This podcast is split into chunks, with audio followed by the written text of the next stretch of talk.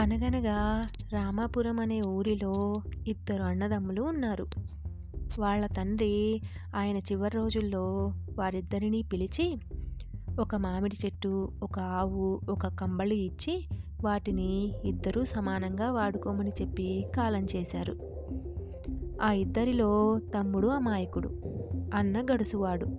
అన్న తమ్ముడితో నాన్న మనకు ఒకే ఒక చెట్టు ఒకే ఒక ఆవు ఒకే ఒక కంబళి ఇచ్చాడు కదా వాటిని ముక్కలు చేయకూడదు. కనుక వాటిని కలిసి ఉపయోగించుకుందాం. చెట్టు మొదలు భాగం నువ్వు తీసుకో పైన కొమ్మల భాగం నేను తీసుకుంటాను. అలాగే ఆవు ముందు భాగం నీకు వెనక భాగం నాకు. ఇక ఆ కంబళి పగలంతా నువ్వు వాడుకో. రాత్రికి మాత్రం నాకు ఇచ్చేయి అని అన్నాడు. అన్న చేసే మోసం తెలియక తమ్ముడు సరే అన్నాడు. రోజు ఉదయాన్నే లేచి తమ్ముడు మామిడి చెట్టు మొదట్లో నీళ్ళు పోసేవాడు. ఆవుకి మేత కుడితి పెట్టేవాడు. కంబలిని ఉదయాన్నే ఉతికి ఆరేసి రాత్రికి మడిచి పెట్టేవాడు. అన్న మామిడి చెట్టుకి కాయ కాసిన కాయలు పండ్లు తాను తీసుకునేవాడు. ఆవు పాలు తాను పితుక్కునేవాడు. రాత్రిపూట చక్కగా కంబల్ని కప్పుకునేవాడు. ఇలా కొంతకాలం గడిచింది. తమ్ముడికి పెళ్ళయింది.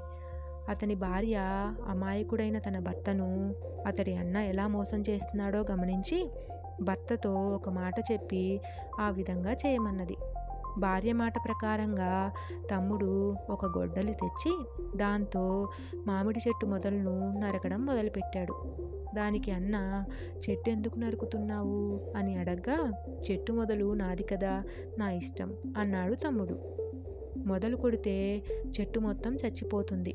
అందుకని ఇక నుంచి కాసే పండ్లు చిరిసగం తీసుకుందాం. చెట్టు మాత్రం కొట్టకు అన్నాడు అన్న. తమ్ముడు సరే అని మరుసటి రోజు అన్న పాలు పితికే సమయానికి తమ్ముడు ఆవుకి మేత వేయకపోగా ఒక కర్ర తీసుకుని ఆవు ముట్ట మీద కొట్టసాగాడు. ఆవు పాలివ్వకుండా అన్నని తన్నింది. అదేమిటని అన్న అడిగితే ఆవు ముందు భాగం నాది కదా నా ఇష్టం అని బదులు చెప్పాడు తమ్ముడు. అన్న అప్పుడు ఇక మీదట ఇద్దరము ఆవుని మేపుదాం. పాలు కూడా సమానంగా పంచుకుందాం అన్నాడు. ఆ మరునాడు తమ్ముడు కంబలిని పగటిపూట నీటిలో తడిపేసి ఆరేయకుండా అలాగే ఉంచాడు.